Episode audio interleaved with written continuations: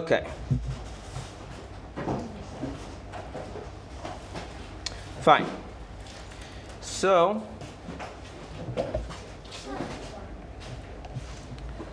we left off that the mitzvahs, in one sense, even though they're garments, in, this, in that sense, they're secondary to the soul.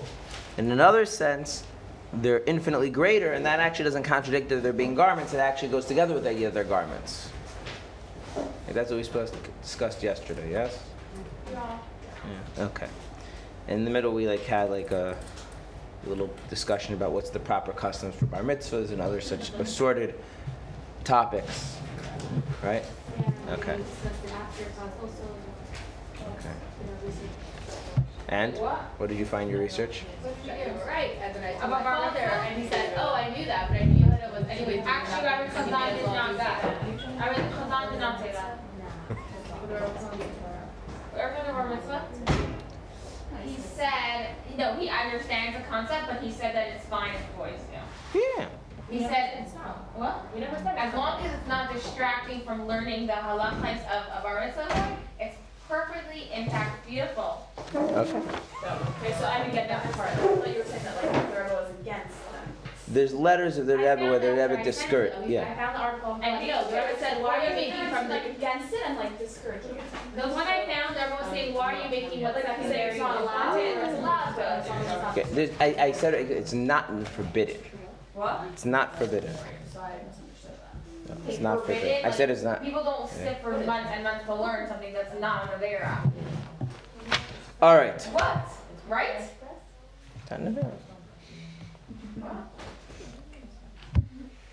I, I believe the discussion started by saying it is not the Chabad minhag. It didn't say it was awesome. Okay, but there's lots of things like that. Um, so we're going to actually do a strange thing today, which we rarely do. No, no, not that. That's very rare. But we're going to move forward in the text. Oh, wow, that is rare. Not as rare as a new paragraph. Yeah, that's- that's- okay. That's that only happens a few times in a semester. I don't know what's paragraph we're in. Okay, so um, I, I've decided not to go into explaining the terms nefesh, ruach, and neshama um, because it's while it's really interesting and it's really wonderful, um, I've concluded that it's really secondary to the topic at hand, and um, well, no, we can get distracted, but there's a limit. Okay, so the idea is that the Torah and Hashem are one, as it says in the Holy Zohar. Yes? Okay. So we are at the end of the page, the last sentence on the page, which starts with the words, the meaning of this. Did we ever answer the question about like four classes ago and then we put it on the side go all? Oh, yes. Do you want me to do it again? Okay. So, yes. The, the, in what sense are the mitzvahs lower than the soul? In the sense that the mitzvahs fulfill the need of the soul to be close to Hashem. Right? And in that sense, the mitzvahs, we would think of them more as the limbs, right? Limbs meaning that each limb is different, right? More like the idea of vessels, right?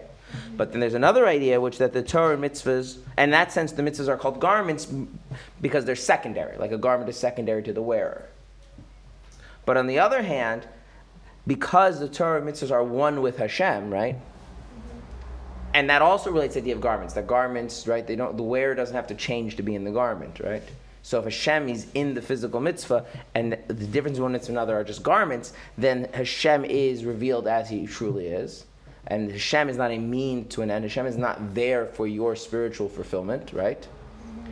And so now you're close to Hashem in, in, in a way that far infinitely transcends the fulfillment of your love, right? And so we spoke about how that if you have a value for Hashem's very being, then you would appreciate this. And as Jews, we deep down inside all do. It just has to be brought out and cultivated. Yes? Okay. Is that okay? So now we're going to talk a little about the idea that the Torah mitzvahs are one with Hashem. The meaning of this is that the Torah, which is the wisdom and will of the Holy One, blessed be He, and his glorious essence. Isn't that a great word? Glorious? When was the last time you used the word glorious? Right? Can't think of it. Are one, since he is both the knower and the knowledge, and so on, as explained above in the name of Maimonides. End of sentence. Okay.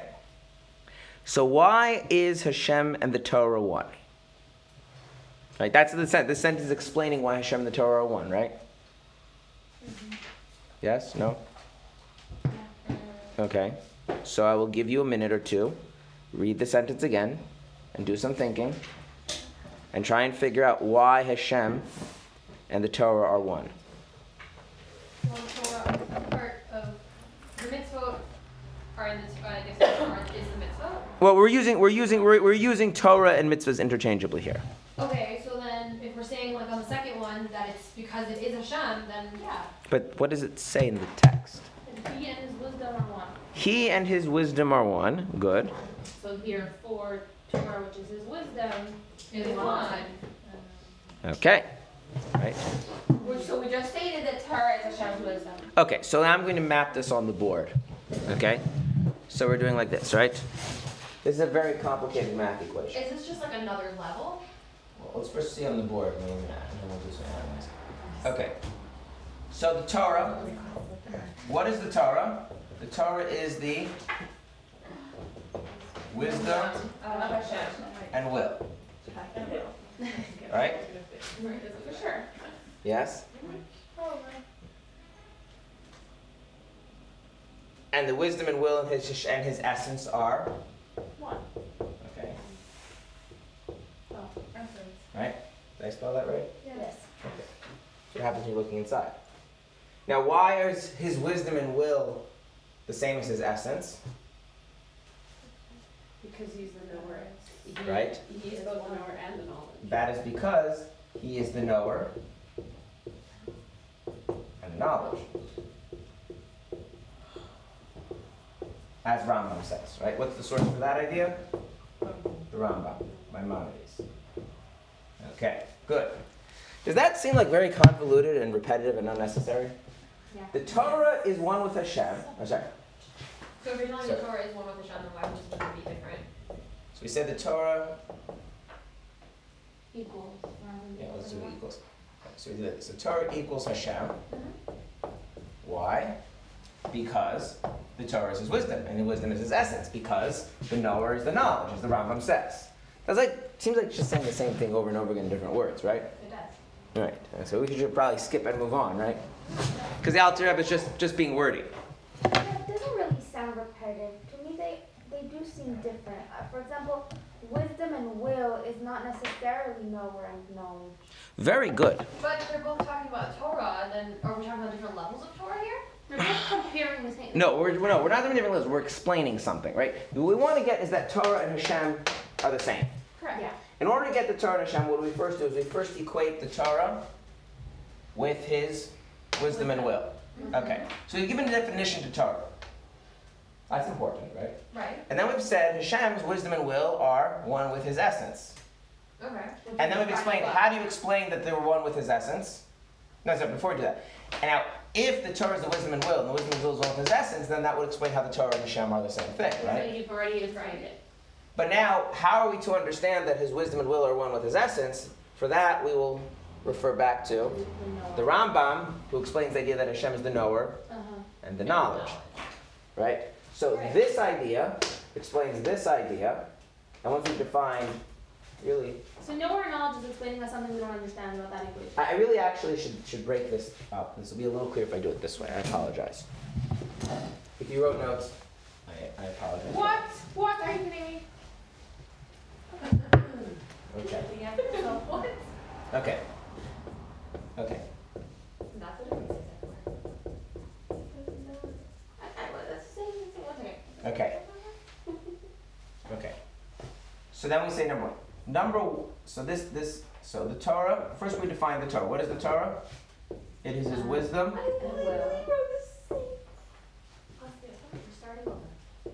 You might not have to erase this though. It's just a little bit clearer. It's fine. It's a little bit clearer. Okay. Now do your pencil. Okay, I just don't understand the difference. I, I'll give I'll give you the. But uh, we didn't write the Let's just try and stay with what's being Okay, so this is what we want to explain.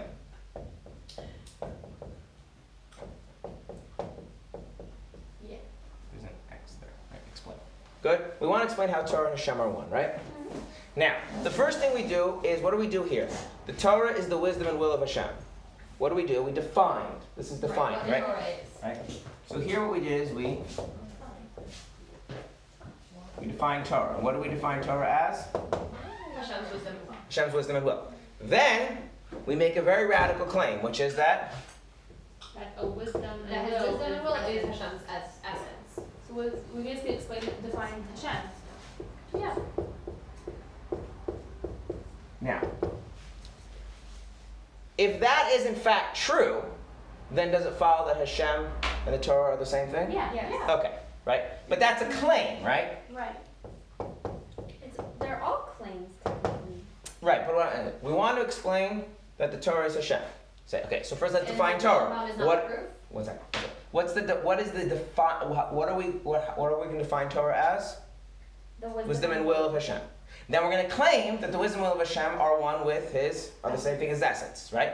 And then we're going to prove that. What is the proof to that claim? Is the Rambam. Is, is the knowledge and the manure and the knowledge. The Rambam who says that Hashem is the the knower is the knowledge. Something doesn't sit straight with me. Okay, so what is it? Okay. Okay, so we want to explain this. So the first thing we do is we define the Torah. Then we claim that the wisdom and will is one with the essence. And then to prove that that claim is correct, we quote the Rambam. The Rambam notices he does not use the words wisdom and will. He uses the, an essence. He uses the terms knower and knowledge. Right? Which means, okay, if this proof really proves this claim and this definition of Torah is correct, then the Torah is Hashem. Yeah. Right.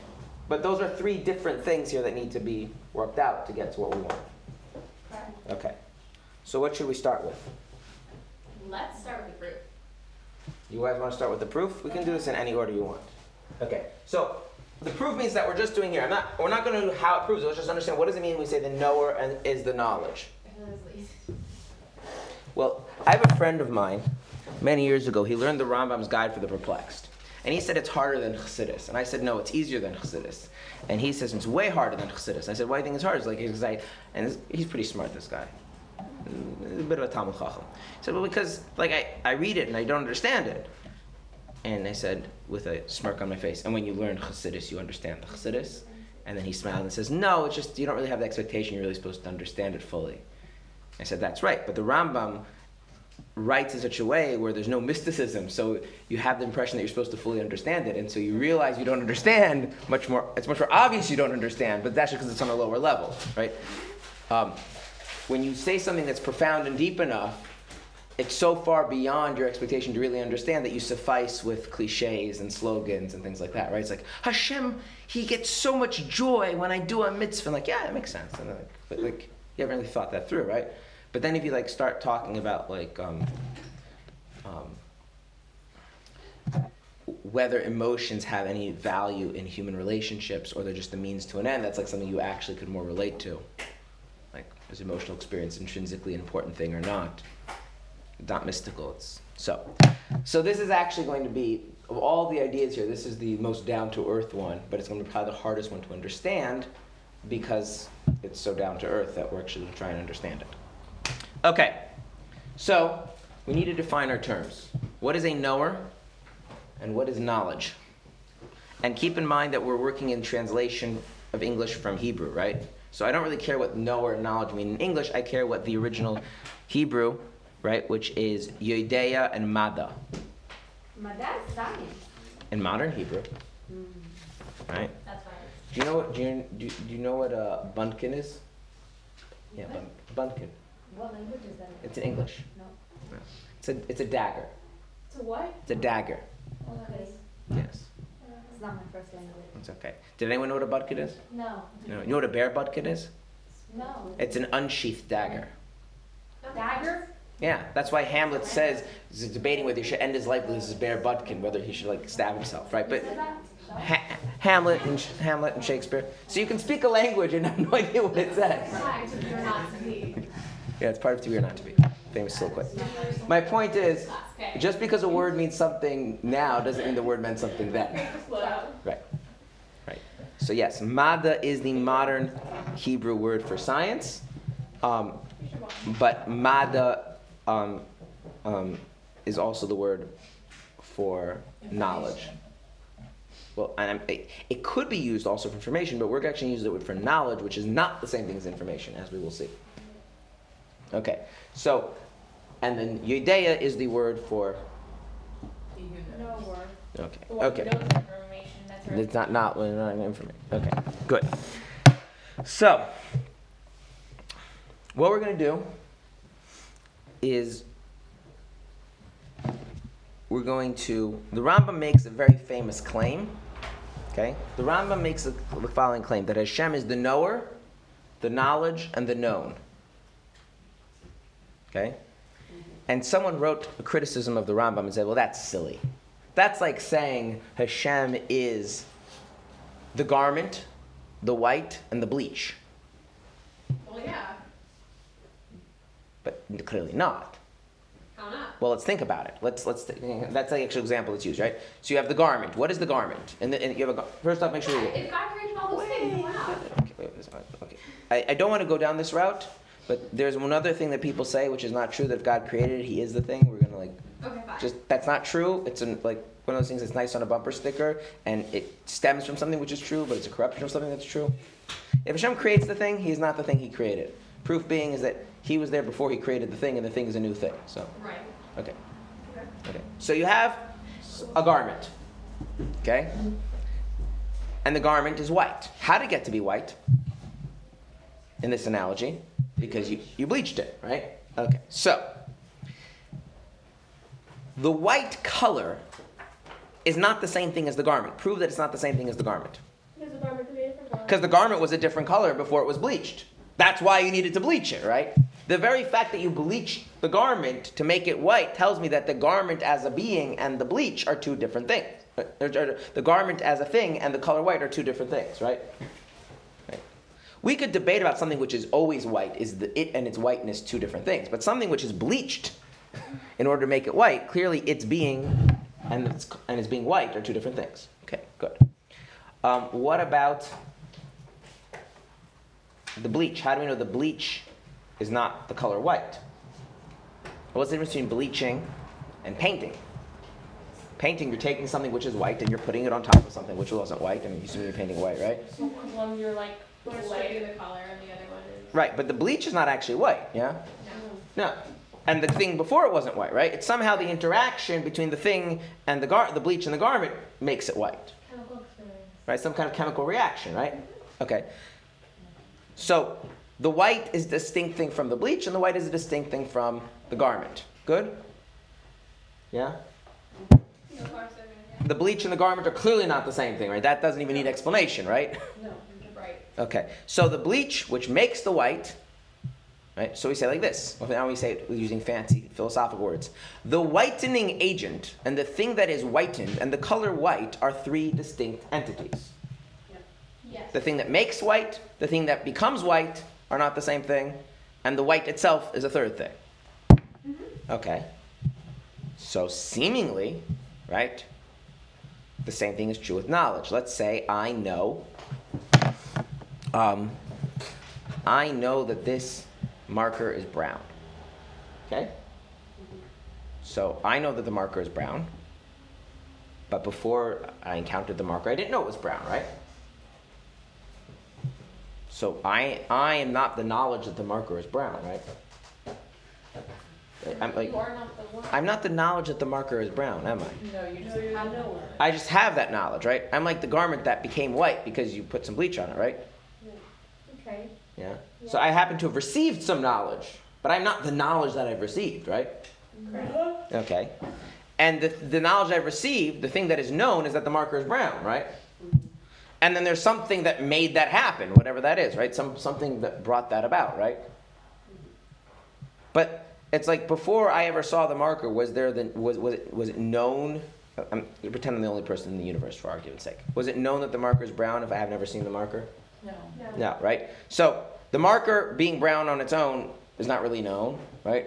I and I don't know it. It's, it's like it's a similar idea, right? There's like an interaction that brings about a new thing, right? How does knowledge come about? You interact with things and it makes new stuff, right? So, so people say saying Hashem is the knower and the knowledge is like it's ridiculous. That's like saying he's like the bleach, and the garment, and the color white. That doesn't make any sense. So the Rambam, who's who in his Guide for the Perplexed, is quite um, what's the word I'm looking for? Scathing. Says anyone who makes that claim has never really thought about the nature of, of knowledge and cognition, of how the mind actually works. And therefore they have stupid comparisons. Whoa. Yeah. So what we're going to have to do is figure out what the Rambam means. Okay. So, basically, like this. You have a thing. You have a thing. Um, which is called knowledge. Okay? You're born with knowledge. Do You all agree that you're born with knowledge? No. No. Based on experience? We are not born with knowledge. What knowledge are you born with? When you're hungry, you Natural cry. Is that things knowledge? that we- It's instincts. Such as? Instincts and reflexes. Instincts are not knowledge. Like I don't think we have when knowledge. we We need food, it as we go when we need to, like. Okay, let's be clear first of what we mean by knowledge. Here's the rule of knowledge, okay? If it looks like something, it has a shape, if it has a color, if it has a taste, if it has a smell, has it's somehow sensory, It's not knowledge. that's not knowledge. So let's give some examples of knowledge. Right? Knowledge is always abstract. Wait, why did we come to this conclusion? Because that's what the word means. No, no. That's what they meant. by- what he meant That by- we're born with knowledge. Oh no, no, I'm just starting that as a claim, and we're to see if it holds up. Knowledge, just not so much because it needs to develop. We're going to get there. One second. Let's make sure. So first off, okay, give me an example of knowledge. Okay, this marker is brown does not count as knowledge. Why not? That's something that you see. That's right. Give me an example of knowledge. You can relate to the marker. Knowledge is that oxygen is what keeps me alive. Okay, That's that's You're knowledge. Relating to the marker, I'm assuming that if it's knowledge, it's either that somebody told me that that's correct. No. what we're saying. But it you- doesn't the marker knowledge, was- it's a- it's Yeah. Or how about that? But It's a you don't marker. Necessarily know that. Th- this is a marker. Is knowledge. Okay, well that was taught to you. Uh, That's beside the point. Yeah, you can be Okay. told th- these things create a marker, and you see that, and you go, okay, that's a marker then. Okay. Now, what does it mean that this is a marker? Let's let's break that down. That it writes. That it writes. No, because a pen could write. It's used to write. It's used to write, right? It is a tool for the purpose of writing. Okay, then we get more specific, right? It's not just any kind of writing implement markers do it right in a very specific way. They have a right. They're good for writing and erasing. They're good for multicolors, right? Okay, fine. Right? But in other words, we in other words, saying this a marker means that there is that that that there is I'm actually saying something quite profound, whether I realize it or not, right? What I'm saying is is that there is a part of the physical universe which should be treated as an as a isolated whole, Right. right? That's defining characteristic is the function that it plays in human communication. And that specific function is writing in a very particular kind of way. Mm-hmm. That's a very profound thing, right? Mm-hmm. You just made it sound profound, it's not so profound. I I mean, mean, if you don't think about it. if you don't think about it. It still is. Now, at what age are you, is your mind able to come to that kind of knowledge? Not that you can, not that you have it in such a f- way that you can express it so formally. Three years? Three years old, right? That's pretty cool, right? Three years old, because like this is a marker, right? And so like the marker is for writing. It's not for right. It's for writing. It's for coloring, right? It's not for hitting your sister. It's something that the three-year-old can like gets. I mean, they may choose to hit their sister anyway, but But they do but they do appreciate that they're taking something which is for writing, right? And that the marker is a distinct thing, even before you get to what it's for, right? To go back to that, the, that this is a something. What age do you get that? knowledge. That this is a something. I feel like one, two. I would say. I mean, I have a one-year-old, and I would say before one. Like, I don't know. Like, you, as soon as they could start like seeing things and putting it together. That's right. They start seeing things and, and, and touching these. Like start the, the mind starts saying like that's a distinct entity. That's a distinct entity. Like the one-year-old sees the tree as the tree is a distinct whole. Mm-hmm. Like I don't know what a tree is, but it's a distinct thing. Like that is one of the, and you can't even necessarily count. But it's like there's one, there's another one, the same thing over there. Those are those right. Now you could have very abstract, like very remote knowledge, right? Like the idea of the idea of of human dignity. Right? What age does that start showing up? A little older. I don't, Yeah. right? Um, oh, right. And what a- you know, then you have things like, say, um, the idea that there's the, the, the idea of, of, of conflicting values, right? And the importance of balancing values. Let's say freedom and security are both important, but they need to be balanced. That's very profound knowledge, right? So, but getting knowledge, it comes in a spectrum, right? Right? The world was created by God, knowledge? God is intrinsically good, knowledge. These are all kinds of knowledge, right? Okay? But the thing is, what do you, in order for knowledge, right? You don't, you can't see knowledge, you can't taste knowledge. All you can do is, you can know knowledge, right? It's some kind of cognitive thing, right? It's some kind of right. The, the, the, this is this is what's called the. We mentioned spoke this before. This the idea of the seichel. Mm-hmm. Okay, good. Okay, so now I'm making a claim. What the Rambam makes is that you are born with knowledge. Disagree. I would say on the face of that, that that's false, right? When you're born, you don't have knowledge. You have instincts. You have the capacity for knowledge, Oh. but then you don't have knowledge yet. Okay, so now we have to introduce a very important concept. This concept is called the concept of potential. Is potential having it though? So that's what I want to talk about. Is mm. Okay? There were these people, you might have heard of them. We did a little fighting with them, and then there was like Latkas, they were called the Greeks. Mm-hmm. You've heard of them? Okay, the Greeks had a, uh, they, they were really into philosophy. So one of the ancient Greek philosophers made the following claim Out of nothing comes nothing. If you start with nothing, then you will forever have. So if you have something, that means you, if you have something now, it must mean you had something before, right? Okay. By the way, does Judaism agree with this? No. No, right? That's the right there, the first verse in the Torah. Bereshis bara Elokim. What does bara mean? He created means first there was nothing, then he made something. Okay. This is why us and the Greeks didn't get along. Like really, you could boil it down to that. Okay. But it is true that that idea, whether whether whether whether whether Hashem is bound by that idea, it is a reasonable idea, right? So some Greeks like said, well, okay, well, based on that, nothing can ever change. Because, like, for instance, right? I'm here now, right? They spent their Wait, wait, wait. lives trying to Wait, wait, wait, wait. I said some Greek philosophers. So, like, I'm here now, right? Out of the principle that if you start with nothing, then you end nothing is nothing. So, if there was no Rabbi Kaufmann at some point in time before, then there would never be Rabbi Kaufmann now. So, if there's Rabbi Kaufmann now, that means there always was Rabbi Kaufmann. Which means I've always been around. Which means my sensory experience and my consciousness shouldn't be trusted because they defy logic. Um, and they built up all sorts of crazy philosophical ideas. And so one Greek philosopher came along and said, I think you guys are like taking this way to the extreme. I want to introduce an idea. Right? And he, he called his idea, it's a very fancy idea, because in ancient languages they always use fancy words. And he called his idea wood. He said, There's wood.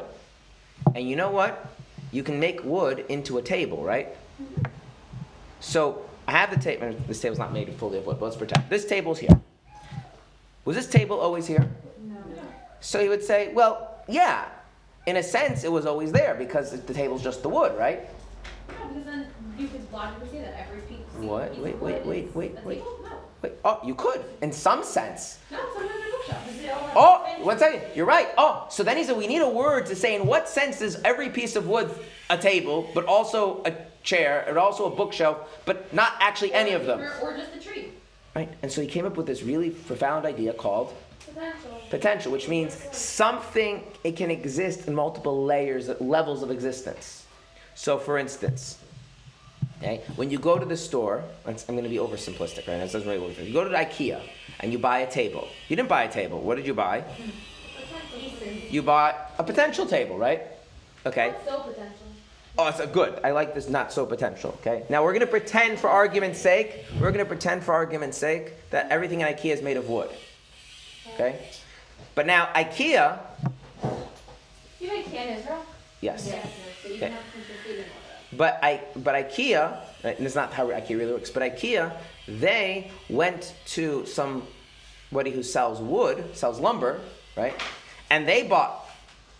What did they buy? Well, they bought potential of what they have, right? So that's like two potentials, right? So once you assemble it, you have an actual table. What you bought from IKEA was a, we'll call it, we're gonna be fancy, we'll call it, this is called a first order potential. Okay. What IKEA bought from the lumber yard is called a second order potential. What the lumber yard got, Third order them. they got it from the forest, right? Right. So the forest is what we'll call it for argument's sake is third order potential, which means you have a table, but it's not a table. What it is is it's something that if something happens, that if something happens, that if something happens, it would be a table. And so in some sense, the table in some sense can be said to already exist, even though it doesn't already exist. And that in some sense, and in some sense, is the idea of potential. Okay? And potential really annoys people when they think about it. It's one of the ideas that really bothers people because what it does is it destroys the most lovely thing that we have in our lives, which is yes and no. We like yes and no. Okay, so I'm going to give you an example where we can see this play out. Okay?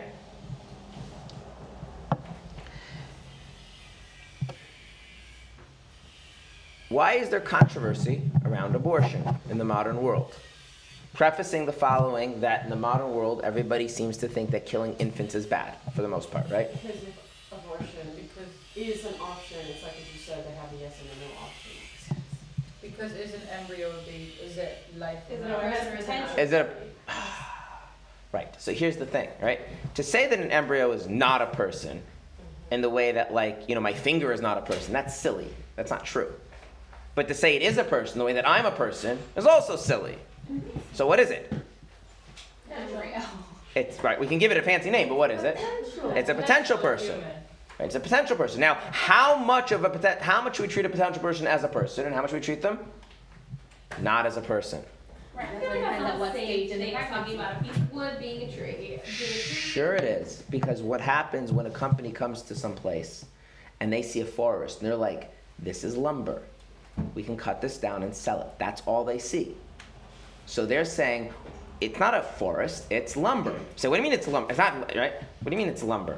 It's trees. No, no, no, no, no. It's potential lumber. We just have to do some stuff and it'll be lumber. Like it's, they're already relating to it, right? That would be if you followed that line of reasoning, you would say that. You relate to it as if, but it doesn't make That's- that. So what, what this idea is that you have this middle category where it isn't it, and this is why we add these words potential and actual. It isn't actually that thing, but it isn't not that thing. It's what's called that's this idea of potential. And what this idea of potential allows you to do is to recognize that that you don't need to poof create something out of nothing. Because a piece of timber is not a shelf. Like it's it's not. It's a piece of timber. It could become, That's but what it is not. It could become, and that could become means that in many contexts, right, it will be relate. It is though. When someone Is tells you you you- have the I, potential. I want, I want, I want, I want to, oh, oh, is it- I, I want, I want to, I want to be clear. You're using the word is for what I'm going to use the word actually. Okay? So is just means that you're affirming as opposed to negating, right? So something is versus it isn't, right? This idea is that isn't isn't is too, it's too shallow. We need more than one option. So we're going to say it isn't, it is in potential, or it is in actuality. Is a piece of lumber in actuality a chair? No. Is it not a chair in the way that like my cup of coffee is not a chair? No, that's also not true. So what is it? It is potentially a chair. And now we can now what's problem with potential is now we have it's not black and white, and now we can have multiple levels of potential, layers of potential, what which layer of potential, how much we should care about the potential, and then everything gets very messy. Okay? So what do we mean when we say you're born with knowledge? You're born with potential for knowledge. You know, but uh, see, this w- the, the, the way you shifted the language is, is to avoid the issue. You're born with knowledge in potential. Not you're born with the. like this. I hear what you're saying. Okay. In other words, like this. Mike, can someone give me the? Uh, You're not, yeah, yeah, yeah. You're saying your knowledge is in potential. It's not that you have potential knowledge. No, what I'm saying is like this. It's not that you're born like an empty cup and a cup has the potential to be The filled with. thing. No, no. It's like you're born as a piece of lumber. Is lumber furniture? No. No, No, but is it potential furniture? And then what happens? How do you take something from potential and make it actual? You shape it. Right? You do stuff that brings that turns the potential into actual. So he can give us knowledge. He gives you knowledge, but in what state does he give you knowledge? Like very, raw like form. very. Very unformed knowledge. He gives you this stuff that's very unformed. And he gives you, it's not like you're dead. You right. If you're not born as this is very different than the way a lot of people think. Right? If you want to understand what the Rambam means, you have to understand what the Rambam thinks. Right? The Rambam thinks, and this is by the way that's views in Chassidus, and there's like other, things, is that you're actually born with knowledge. Mm-hmm. You're born with knowledge. The problem is the reason why you claim not to know anything is the knowledge that you're born with is in what state? It's unmolded. It's unshaped, right? And so it's like I go to the lumberyard and like, here's a dining room, the dining room set. Like, I mean, in potential, it needs a lot of work to actually be that, right? But when I'm doing that, I'm working with what is. I'm not adding something. I'm not coming in, right? As opposed to like I have an empty cup. Like this is a potential cup of coffee. Like no, it is not a potential cup of coffee. It's an actual cup that's empty. It's possible to put something in the cup, but if I put something in the cup, I have to go somewhere else and get the thing from outside. Okay? So, in other words, right now, what is happening? Am I giving you something that you don't already have? No. No. This is the round. the- I am not giving you something that you or- don't already have. What am I doing? I'm Shaping it. I'm shaping the thing you already have. Now, that's a big difference because then you went from potentially knowing Tanya to Knowing Tanya does not have a shape for it. Right. So you have knowledge. That knowledge could take the shape of knowing of Tanya, and I'm helping shape it into knowing Tanya. So I'm like the carpenter. Do we have all knowledge? Like Yes. Like Well, we're, we're told that we learn everything when we're. in But like, what about like so that second, makes like, sense. ex- no, I guess only institution. What does it mean? You know everything. You have the knowledge of everything that could possibly be known by a human being. potential to learn. No, no, no. No, This you is this have is that this is really making impo- like you're, if you want to understand this, you really need to make the mind shift. You are not like an empty cup, and then teachers come and fill things in. You are like a piece of wood, and teachers come, or you're like a piece of clay, and they shape it, right?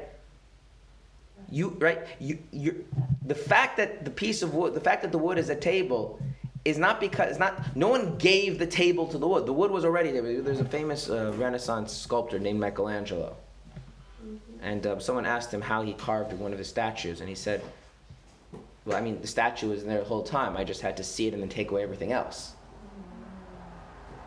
Right? Does this make sense? Yeah.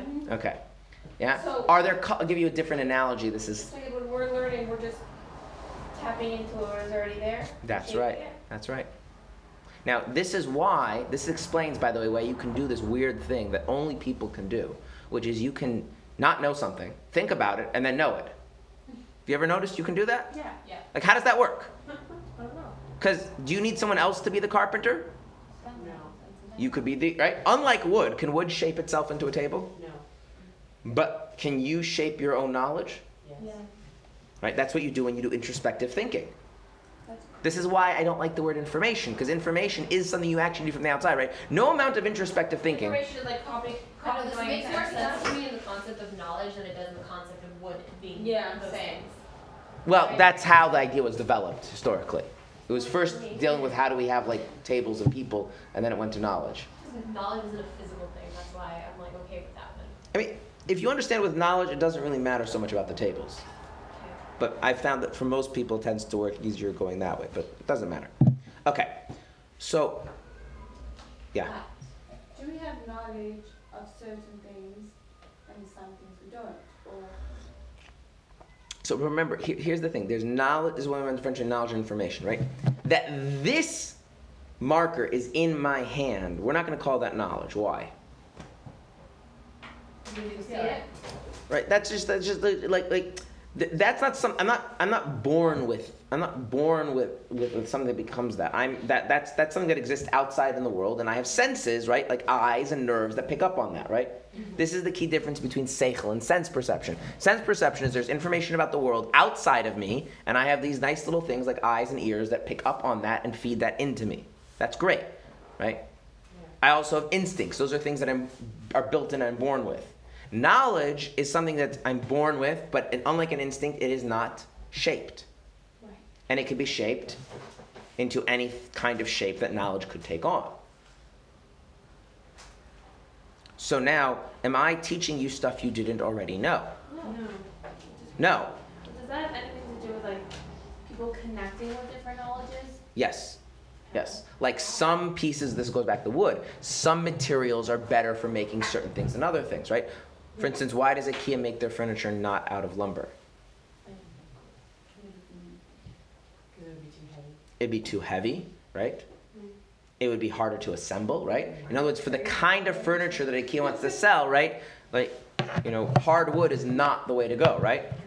On the other hand, if you want a kind of, if you want a, if you want a Hasidic dining room table, Then you get wood? then you need hardwood. Is this also like a Chukwan Minhag enough? No, just because sometimes that you know Hasidim have a tendency of dancing on tables, and when the table is uh, not no, like it's just merely because That's you need a good certain know. table, that's it. no, no, it's because they're dancing on tables. Yeah, but I mean, you need a certain table. You need a sturdy table, and like a lot of tables are sturdy enough for dinner, but they're not sturdy enough to dance on. Yeah. As someone who has fallen through tables, I can attest to the fact not all tables, not all tables are dance worthy. Okay, there is a difference between what happens. Um, That we've learned a lot. yes, in different contexts. Okay, so Happens what? in different contexts, like say for farbrengens, you know, in the yeshiva and farbrengens in the women's program are not the same kind of an event. Yeah. Okay, so. Not that we don't want that. That's a discussion for another time, probably with other people. Okay. So yeah, different. So so so for instance, right? This is where the first order second potential comes from, right? So like, if you want to think about it deep, deep, deep, deep, deep, deep, deep, deep down, right? This table is a potential person. Why? Because the table, if we go all the way down, is made up just of protons, neutrons, and electrons, right? And we could, in some very long, convoluted process, rearrange those protons, neutrons, and electrons into a human body, right? For sure. Right. Okay. But that's so far remote that only in very certain contexts would you ever think of it that way, right? Although there are contexts in which we do think of it this way, and this is going to be disturbing, not that exact thing, um, but um, anyone here a farmer? Yeah. All right. Yes. So you're familiar with the idea of needing to fertilize the soil? Oh, very. Okay.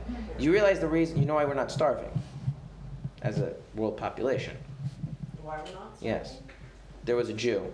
He was actually a really bad person, but he was a Jew who invented this idea of artificial fertilizer. He figured out how, because the main ingredient of fertilizer is I actually don't know what nitrogen. That's the main thing you need. And um, there's a lot of nitrogen in the air, but it's hard to get out of it. And actually, the air is mostly nitrogen, but it's hard to get it out of the air. He figured out how to get it out of the air to make artificial fertilizer. Before that, how do you get fertilizer? Manure, Manure and seafood, like, s- um, mostly like clams or mussels, those kind of things. it's nice if you live near the ocean. I have Which really we good. That's right. Or what else? Compost? Compost, right? Basically, you need things to die. Yeah. Okay, so now, this is very important. In order for, so now you're eating a cow. The cow used to be grain. The grain used to be chemicals in the soil. The chemicals in the soil used to be someone's grandparent. Oh, I've heard that one. This is why, after like mass plagues, the soil became very fertile and there was always these population boosts. Because all of a sudden you had A, fewer people to feed, and the soil was a lot more fertile because there's a lot more things died and decomposing in the ground, right? So, but most of us don't walk around saying like, I was literally just like, I know. I'm literally not even funny about that. You guys are I'm just thinking about how green Auschwitz is, and you guys are laughing here. Like, I mean, it depends on the context in which you think about it, right? So this, but you see what I'm saying? Like, like, yeah, like. yeah, yeah. I hear. So the point is, the point is, if something is, Um, is Auschwitz really green? yeah, now it is, because they spread ashes everywhere. And that's good for the, When, when That you makes need things grow. When, when, um, you need to restore Wait, a what? It's like you burn to- it, and then beautiful. I had- Okay, you're killing it, and it hurts so much That's to disgusting. Wait, ashes are good for the ground? Yes. Mhm. So because of all the ashes of all the bodies, it's so beautiful? Uh-huh. They did it specifically too. Is that is that is that, no, is that not green? Should be. No. So, right. Green. So my, the reason I bring this up is that Sorry. when you take a when, right, this idea of potential in first order and second order and how you relate to it, it, it can become very complicated, right? Okay. So the knowledge that's given to you, oh, the knowledge that's given to you, actually has very layers of shaping. Okay, which is why is it why is it that some people are really good at math, and some people are really bad at math? Theirs is shaped more for that way. That's right. In other words, the knowledge that you get is not totally unshaped. So. It's not shaped to what we call actual knowledge yet, but it's undergone a lot of shaping before you, by the time you're Well, born. my brain's a really specific shape. Right. So in other words, everyone gets like this pure potential for all knowledge. We didn't all get the same lump of clay, you're saying? Right, and then it was shaped, and then it's shaped, and then it's shaped. So it's like this cup, this cup of you know, and this marker are all on the level of the atoms, you know, on the level of protons, neutrons, electrons are all the same thing, right? But you go up one level to atoms and molecules are already different. Do we marry someone who our shapes work? No. So we're not gonna go there. I mean, clearly not, because people have like horrible marriages and get divorced, so clearly that's not guaranteed. Um, okay. So are we all born with the same knowledge? In some sense, yes. And in some sense, no. It depends how many orders of potential you want to go back up. Good? So, so basically, what we call really gaining knowledge is a process of Shaping. giving shape to what was already there. Good? Okay. So now, Which is why no okay, what? No one could be stupid. Right, which is why even someone who's stupid, we don't say is stupid, right? We say that, I mean, from the Torah's perspective, someone who lacks knowledge is not a person. They're by definition not a person, Uh-huh. Well, even if they don't know anything, right? The- the- well, you're someone really stupid. Like, Um, I have a question. yeah, Everything that we're saying now about the potential for knowledge, where in the Tanya do we know that from? you don't. You have to know what the Rambam The says Rambam. about. This is all the Rambam, Oh. the knower and the knowledge. So now, here's the thing. Okay, we're gonna define some terms. Yeah. Knower.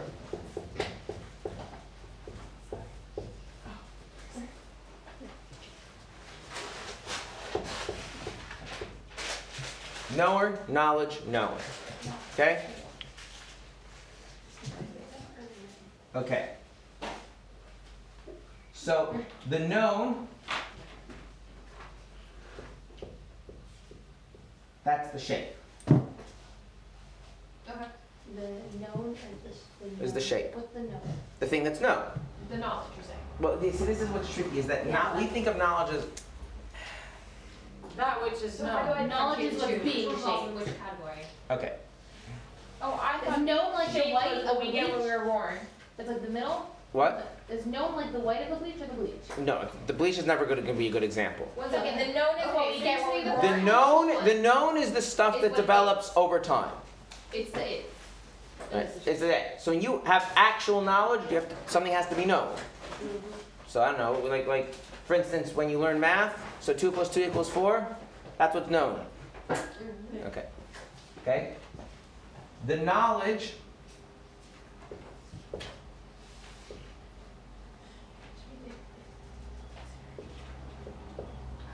is the shaper,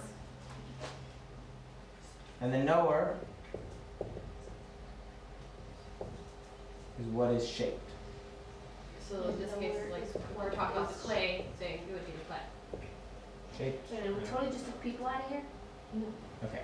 So Like the knower's, there's no, human- the knower's not a person. Which one is it where you're born okay. So with? when you're born, when you're born, right? When you're born, No, no. okay, there's something in you which is going to shape your knowledge, right? That's already there. There's something in you that's going to be shaped. That's already there, right? Mm-hmm. Okay. What's the problem? Has the shaper shaped the shaped? No. Okay. So I'm just a little, we, switch the definition. How is knowledge, just, that's what I'm saying, do we take out like, The, the, the problem. the knower is someone who knows, but now it's not that. No, the Now- knower is someone who knows. How's that one shaped? Because when you're born, who, right? Who you are as a person develops over time, right? Yeah. How does that, that, that happens because you are shaped. What, what is it that's shaping you? What you know. What, right? what, you, what, what you know to be true, what you know to be real, what you know to be important, that's what shapes you as a person. So the person is the knower, there was what's being shaped. Then there's this thing called the knowledge. And that's doing the shaping. Okay? And then you shape yourself into some particular shape, and that's what, you know, stuff that you end up knowing. I'm going to make this a little bit simpler, okay? Mm-hmm. And I'm going to, we're going to get rid of this. Okay? We're to, we're to not worry about the actual shape. Okay? I'm going to ask you a question. Okay? There's stuff that you don't know, right? And that, that in the past you didn't know and you know now, right? Mhm. Yeah. Okay. Some of the stuff that you know now, you figured it out on your own. You thought about it, right? Okay. So, which part of you figured it out? I'm going to give you some choices, okay? Is it the part of you? Is the part of you that figured it out your body, like your like like your, your like your arms and your legs? Is the part of you that figured it out your senses, like your eyes, ears, nose, and mouth? Um, is the part of you that figured out your emotions, or is the part of it that figured out your intellect? When you sat and thought about it, what figured it out? Intellect. The intellect, right? Okay. So the intellect is the thing that's doing the shaping, right? Okay. Now, which part of you changed by knowing the thing that you now know? Did your no? well, which part of you intrinsically changed? I, other things could change as a result, but what's the what's the where's the is the main is the is the main change happening in your limbs, like your, your arms and your legs? The main change happening. It's also your intellect. But that doesn't make sense because your intellect is what happened. You just said your intellect gave. Oh, this is what the Rambam says is that when you start reflecting on this idea of reflecting, you start to realize that the very same thing that is doing the shaping is the thing that is being shaped, which means intellect, unlike everything else in the universe, Reshaped and re- reshapes itself. itself. Right? Do garments whiten themselves? No. Do do trees turn themselves into wood? No. No. Does unformed knowledge form itself into formed knowledge? Yes. Yes, weirdly enough, but that's what it does, right? And you can experience this firsthand every time you sit and reflect on your own, when you sit and think. It's less obvious when someone is teaching you because someone is guiding your intellect along, and so you misattri- you misattribute the shaping to the teacher when really what the shape teacher is doing is guiding your intellect. But So that it can then shape itself. right, which is why if the student is not actively involved in the learning, the student actually doesn't gain knowledge.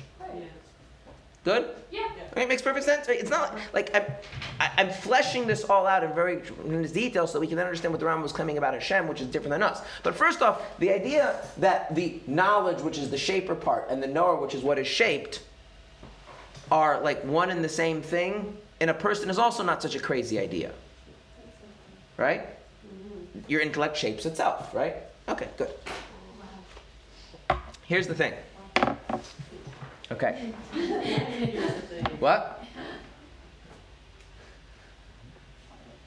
Is your intellect in a better state pre shaping or post shaping? Pre. Haha. Obviously, That's what you asked. Like, are your, in other is your intellect, right? If you had a choice, right? You could go to the store and, like, purchase an intellect. And you could have, you know, a unformed intellect, an unformed, right? Like a newborn infant. Or you could have a fully formed intellect where you already know stuff. Like, It's better. They have different uses.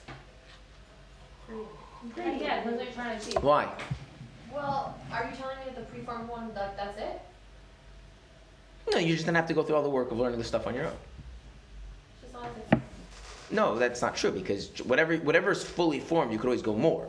Wait a minute. Right, right. That was a mistake that that was a that was a mistake that Tzemach Tzedek made. The Alter, the Alter actually gave him this option. The Alter said, "I'll just give you all of my Torah knowledge if you want." And he said, "No, I'd rather work for it on my own." And then afterwards, he regretted that because you could just go keep you could just go from where the Alter Keep left off, right? So that's what I'm saying, like, if you're telling me that, like, okay, that's it, like, that's my cap, then obviously I would No, rather- no, no, it's not a cap. I'm just saying, would you rather start off knowing or would you rather start off from zero? I don't start out knowing. I would rather start off knowing. It's a lot of work. I mean, you forgot how much work went into like figuring out that the world is made of concrete objects. But that was like a lot of mental energy that would happen when you were like, you know, seven months old. But then you wouldn't be who you are. Like you go through experiences when you learn. You would still go. Yeah, but you know, but, but, but starting that's but you would have that. That's what you would have. You would, what you would you would just have that. I'm not saying i- i- it's a thought experience. You would have all of that already, Ah, right? Whatever is gained through the shaping process, you would have that. but like And you would just gain more from there. You would just have a head start. Right, but what I'm trying to say is, for example, what sometimes a person is really, really incredibly intelligent, okay, in books or whatever it may be, but they don't have other things because they have so much. So what I'm trying to say is, when you're talking about if I would rather the pre-intellect or the post-intellect, would I just have this knowledge or would I also have the insights that I gained? But that's also part of knowledge. I'm saying you'd have all of that. That's the way. In other words, if I know something in an academic sense, that's like not really fully knowledge. Okay. Like the Rambam actually says, and I don't want to spend too much time on this, but that you can tell the knowledge a person has um, but because the more the person actually has that as, as knowledge, the more that shape is really shaped, it, it actually cha- it, it, it alters everything. So once, and we spoke about this when we spoke about the Seichel and the Midos, right? That once I actually really have knowledge that Hashem like makes it rain, then the whole way I feel about droughts and davening will change automatically. My behavior will change, Right. right? But then the problem is like. When So I'm, all I'm saying is, I'm saying is that whatever you gain by that process, you have without the process. What would you rather have? The process. Have without the process. Have without the process, That's what I meant, right? Because the end result is more um, fulfilled, right? It's, it's in a more act- actual is better than potential. Now, we could make other arguments. There's the value of working hard and some other stuff. But just, if we're just measuring the, the idea of uh, knowing as knowing, it's always better to know than to potentially know and then have to work through the process of getting to there. Yeah. Good? Sure. Okay. Yes, you had a question. Okay. So now, here's a simple thing. Okay. Does Hashem have to go through a process of shaping himself to put himself into a more ideal ideal state than he starts off? No. No. Okay, so that's it, right? We start off as having some potential. We, we are something that could be shaped. We can shape ourselves, and we can, as we shape ourselves, we make ourselves better than what we than what we started off as being, right? Okay. And so to be in that better state, you need the intellect to do the shaping. You need the intellect to be shaped, right? But Hashem, he like, for lack of words, starts out in the ideal shape, right? So in some sense, he is like the finished product, right? So in some sense, he is the shaper and the shape and the thing that is shaped already done. And what the Rambam is in a sense saying is that the goal of knowledge is not to connect to something outside yourself. What is the goal of knowledge? Is to turn yourself into what? You're right. To turn yourself into something that is, I'm going to use a word that I like, something that is noble. You know what the word noble means? Like high, What? high. High up, right? Like when you say, this kind of being is just intrinsically better than that kind of being. It's better to be a person than an animal. It's better to be an animal than a rock. That there's a hierarchy of being. This is a whole other thing. And so a person is very unique in that a person starts off as a noble being or not as a noble being. As a noble being. Add one word. As a potentially noble being. Or a noble And- being in potential. Right. And so what they have to then do is then actually shape, mm-hmm. give shape to that, right?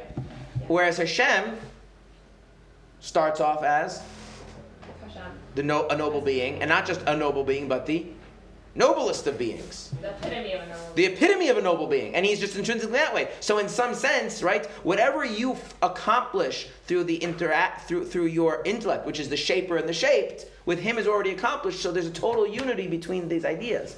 But it's not like you're gluing two things and gluing them together. That's not what's happening. But you, you're not either. That's what we just said. But with you, what you're doing is you're having there's, there's not total unity because there's the transition from potential Into. actual. Whereas with Hashem, that transition doesn't take place. That's all the Rambam was saying. He was not. One one second. The Rambam was not saying that you take this thing called the knower and you take this thing called the knowledge and you glue them together so tightly that now they're considered to be one thing. No, he says like he says no, no, no. What you're doing is you're taking your ability to reshape yourself and your ability to be shaped and you're bringing them from potential to actual and so you are turning the potential noble being into an actual noble being. And so there's an element of unity there but it's a, a unity that's achieved by developing your potential. With hashem imagine being at the end of that without any limitations. That's what hashem is. And if that's what hashem is right? It doesn't make sense to differentiate the, the, the role of the shape or the role of the shaped. It's all the same. He just he just intrinsically is that thing. He's intrinsically is that lofty noble being. And it's not like it's not a process. And the reason why with us it's unity but it's not total unity is that there's a process of moving from potential to actual and with him there isn't that process. Can we take that potential good shape and destroy it? Um, so, so one of the factors that get that, that about knowledge, and I didn't get into this, is that there's there's think about like the shape of clay. So when you shape clay, if you fully shape the clay, can you change the shape? No, it hardens. So there's there's there, there- so there's three answers. You can dip it back in water. There's three answers. There's three answers. The answer is yes, because it's clay, it's malleable. No, because it's dried, unless you do something to make it moist enough again. Or no, because you put it in the kiln, in which case you can't. That's it. That's it, you're done, right? The malleability is gone. Similarly with knowledge, right? For instance, I can know stealing is wrong. But I can know stealing is wrong in three ways. I can know stealing is wrong in a way that I could tomorrow change the what I know that now I don't know stealing is wrong, right? So we call that academic knowledge. Right? I understand that it makes sense, but I could also understand differently, right? It just depends on my mood, depends what's going on. Right? Then there's something that I know and I can't change it without something more radical happening. Right? Like someone who, like someone like say someone who's very let's say someone who really trusts in Hashem, like really genuinely. But then they God forbid lose a child and then they all of a sudden have a crisis of faith. So that's more like the dried clay. Right? That if you do something radical, like you soak in water for long enough, it'll undry and then you can reshape it. And then there's somebody, there's knowledge is so, the shape has become so integrated into that, that there's nothing that could do that. That going against the knowledge would literally destroy the person. So that'd be like, say, when, when Nimrod comes to Avram and says, like, deny God, or I'll throw you in the fire. And he says, well, you, you might as well throw me in the fire. Because, like, denying God is essentially the same thing. Like, But can that, can that like part where you can't change it be with like bad things? no, no. Because I didn't get into this about how knowledge is intrinsically good. So not- And that- that gets that. true knowledge. True knowledge, right. So as you go deep, So and, and then things that aren't intrin- like correct or isn't true knowledge. Right. In other words, the, or, or they're corruptions of something that's true knowledge, or they're partially true, and it gets more involved. I don't want to. So deep down, Yeah, a I mean, serial everything- killer, for example, According to knows that like it's really, really bad, and he can change that about himself. But like somebody, that's a really, really bad thing. Let's not talk about serial killers because serial killers are are, are, are, are have such different psychology than most people that it's hard for us to like figure out what they are. So let's talk about things that we're more familiar with. Um, so somebody that steals all the time knows that it's bad to steal, but that can be changed. Oh, clearly it's changed because they know it's bad to steal, and they probably have some rationalization why for them it's okay. It's not like Wait, they I don't can't stop it. Good could also be changed, like you said, if someone believes in Right. Hashem, that's Yeah, an yeah, Oh, okay. yeah. Because As you go to the deeper levels of knowledge, they have to be more good. Like it's just not possible. So there's nothing that a person can't change. There That's are, bad. but oh, that's bad. No, it's bad. No. Okay. So now, so with Hashem, all the Rambam is saying is that Hashem, like what, what the Rambam is interesting is think of the if like step back and reflect on what is this project of knowing. Like you're engaged in your whole life in this project of knowing, and if you would take that, when most of us are not actually, we just know like we're engaged in the project of knowing when we're children, then we stop. For most of us, we're just you know we move through life and then we're fine, right? Do you know what I mean? Like like No. if you speak to someone who's 25 you speak to someone who's 70, right? You don't see such a gap in their what they know and the way they know it that you do say between the ages of two and twenty. In regards to the knowledge we're talking about? Yeah, real knowledge. Really? Yeah, really. I mean, you see an improvement. And the reason for that, very simply, is because Hashem created us with an instinct to prioritize knowing when we're children. Now, Some of us are better, some of us are worse, right?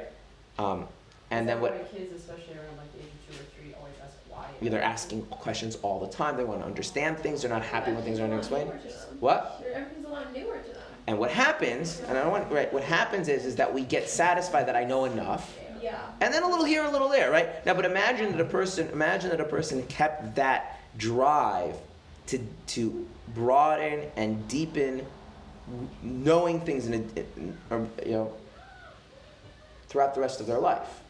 I feel like it's so hard to do that because there are so many other things that are. 100 percent, 100 percent. I'm not blaming us. I'm just saying. No, I'm not. either. But now- I'm but- making an observation. Yeah, yeah, it's very You have hard. to start taking care of yourself. You have to start doing Right, right, things. 100 You have percent, to- 100 percent, 100 percent, You have 100 percent. other obligations. Hundred percent, hundred percent, right? The Rambam makes an observation that you can't have a society of wise people.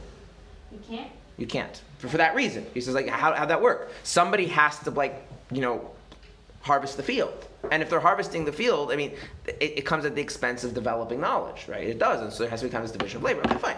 But if a person really worked on that, right? If you, or whether you're to the whatever degree to that project is part of your life, reflect on that project. Ask yourself, what would happen if you, you know, like in calculus, you skip all the way to the end without any limits? What if you like, what if you, what if you developed, what if you could develop ultimate knowledge? What if you didn't need to develop? What if you had ultimate knowledge from the beginning? Well, then you would just be this very lofty, noble being, and in that sense, the difference between the shaping and the thing being shaped would just be a meaningless distinction. Wouldn't make any sense to talk about that anymore, and that's what the Rambam means. So he's not talking about gluing two things together. He's saying we're engaged in a process of actualizing some profound potential. If you were to zoom all the way to the end, which you can't, Right. what kind of being would be at the end of that process, or more accurately, what kind of being is is in already starts off at well, the end of the thing that we're aiming towards, and that's what he's trying to say is Hashem. Um, So he's not the, the key key. I just wanted to make sure that everyone gets this. We are not talking about doing what we're not talking about. Bringing potential back.